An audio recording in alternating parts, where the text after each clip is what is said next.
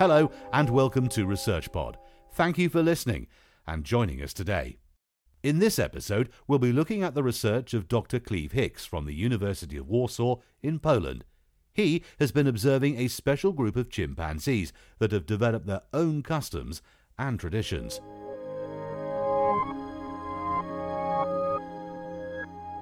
In one of the last remaining intact stretches of primeval wilderness in the world, the Bili-Uele region located in northern Democratic Republic of the Congo, lives a large population of our close evolutionary cousins, the chimpanzees. This population of apes, known as the Bili-Uele chimpanzees, exhibit some unusual behaviors, such as nesting on the ground like gorillas.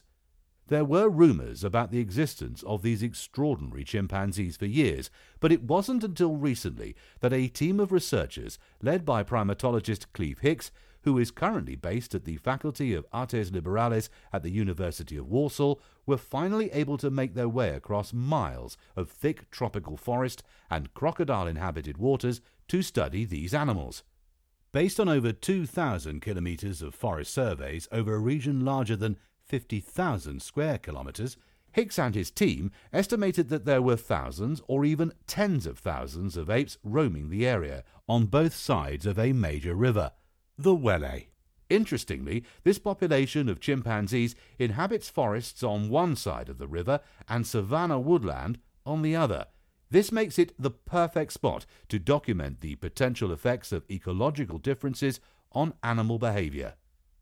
Despite the logistical difficulties involved in reaching such a remote area, as well as the ever present threat of malaria and the dangers of armed conflict, Hicks was keen to study and document how these chimpanzees live, including tool making, feeding habits, and sleeping style.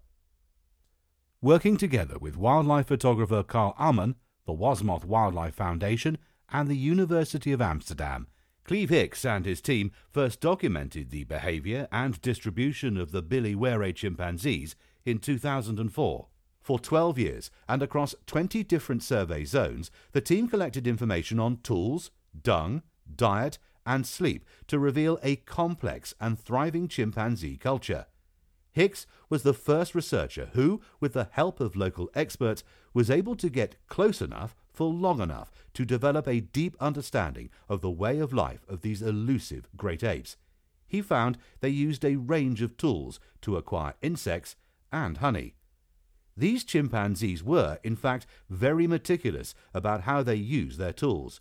For example, for aggressive driver ants, they used a long, thick stick to probe deep into the ants' cavernous mounds.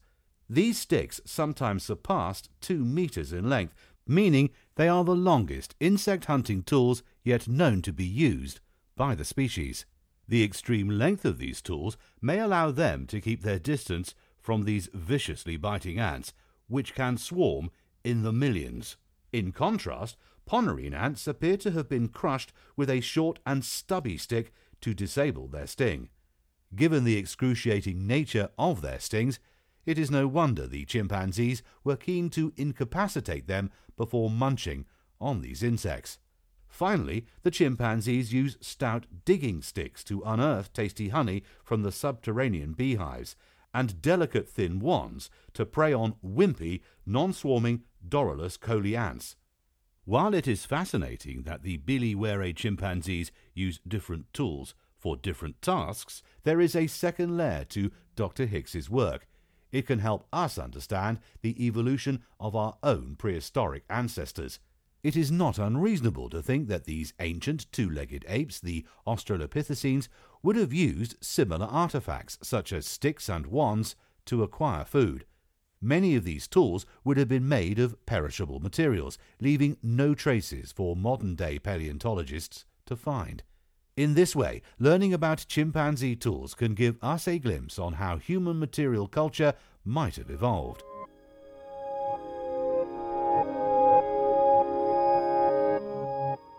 What do food choices tell us about chimpanzee culture? The team also noticed that the Bili-Uele chimpanzees have different eating habits compared to other populations. They crack open two kinds of termite mounds made by the Cubitermes species and Thoracotermes macrothorax against substrates. This is a food resource that, although common across tropical Africa, most chimpanzees in other regions simply ignore. In contrast, the Bili chimpanzees paid no attention to the widespread and abundant Macrotermes termite mounds. These are a favorite delicacy for many chimpanzee populations, including at Gombe, where Jane Goodall famously observed chimpanzees using tools to catch these termites for the first time in 1960, but they are apparently never a meal for the Bili-Uele apes.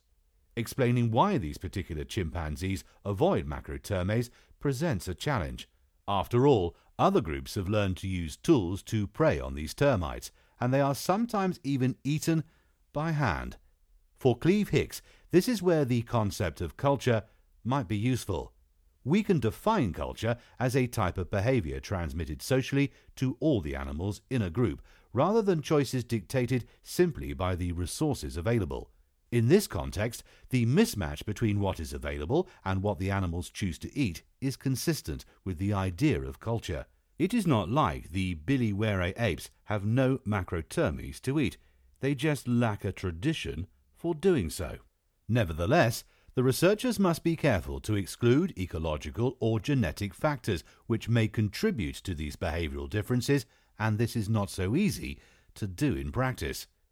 Cleve Hicks's team also documented evidence that these chimpanzees hunt or scavenge other animals, including African giant snails, tortoises, pangolins, and even leopards. At another site in DR Congo, researchers even witnessed chimpanzees hunched over the fresh carcass of an okapi which they had apparently pirated from a leopard. Unusual food choices were not the only aspect setting the Bili-Uele chimpanzees apart from their conspecifics in other regions of Africa.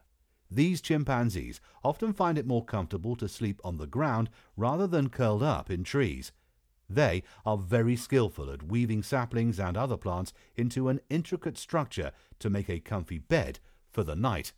This seems to be a strange choice, as sleeping on the ground may make them more vulnerable to leopards and other predators, which abound in the savanna woodland mosaic of Bili. Referring to an observation made by project worker Legada Faustin of a chimpanzee munching on a leopard carcass, Cleve Hicks explained that these chimpanzees may have turned the tables on leopards, this may explain why, in this population, the apes appear to be unafraid of nesting on the ground. For the moment, though, these intriguing observations raise more questions than they provide answers. Currently, Hicks is working with University of Warsaw PhD candidate Tony Romani to further investigate ground nesting in the Bili-Uele chimpanzees and in other populations of these great apes across a much larger area.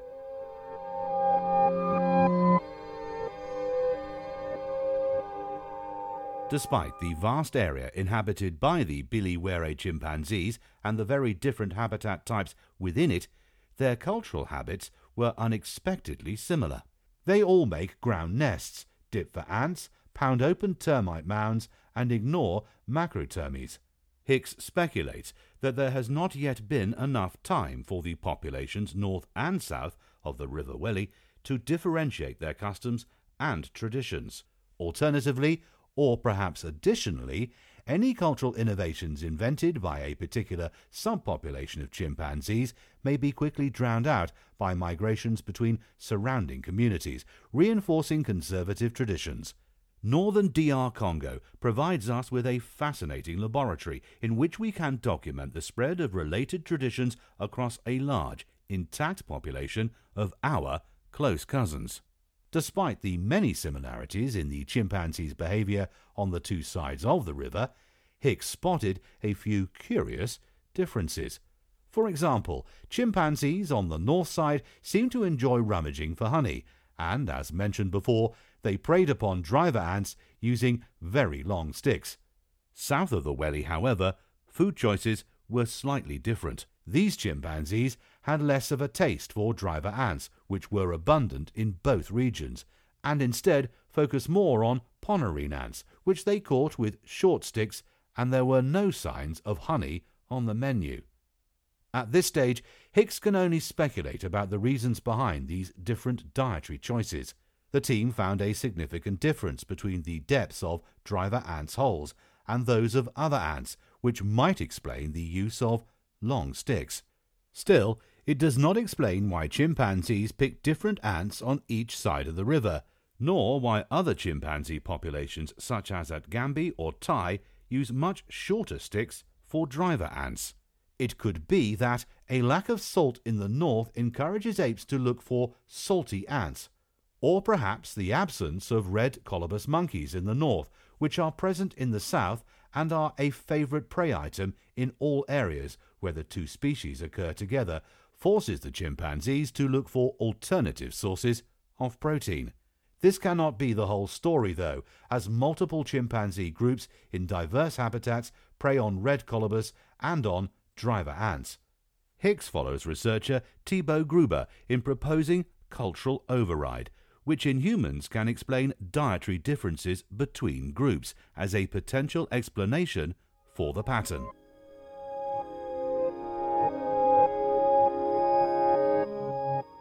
For Cleve Hicks, northern DR Congo offered the perfect chance to document the distribution of chimpanzee culture across a large area. He even refers to these shared behaviors as the Bili-Uele behavioral realm. The researcher says he is keen to protect and document these priceless chimpanzee traditions before it is too late, and they are, like those of other chimpanzee populations across Africa, fragmented and eventually wiped out by accelerating waves of development unleashed by their estranged cousins, Homo sapiens. A stroke of luck has allowed this population to survive. It is up to us to ensure it does so into the future, said Hicks. Worryingly, the team found extensive evidence of a massive and unregulated commerce of bushmeat, particularly to the south of the Welle River. Chimpanzee meat is a popular ingredient in soup in the cities Buta and Aketi and is sold openly in city markets in this region. It seems that not even police officers and city officials are aware that chimpanzees are a protected species, and they are likely to own them as pets. Hicks stresses the urgent need to make a concerted effort to prevent further losses. This can only be achieved, he says, with formal protection for key chimpanzee populations and their habitats, accompanied by educational campaigns to inspire government officials to uphold the chimpanzee's protected status.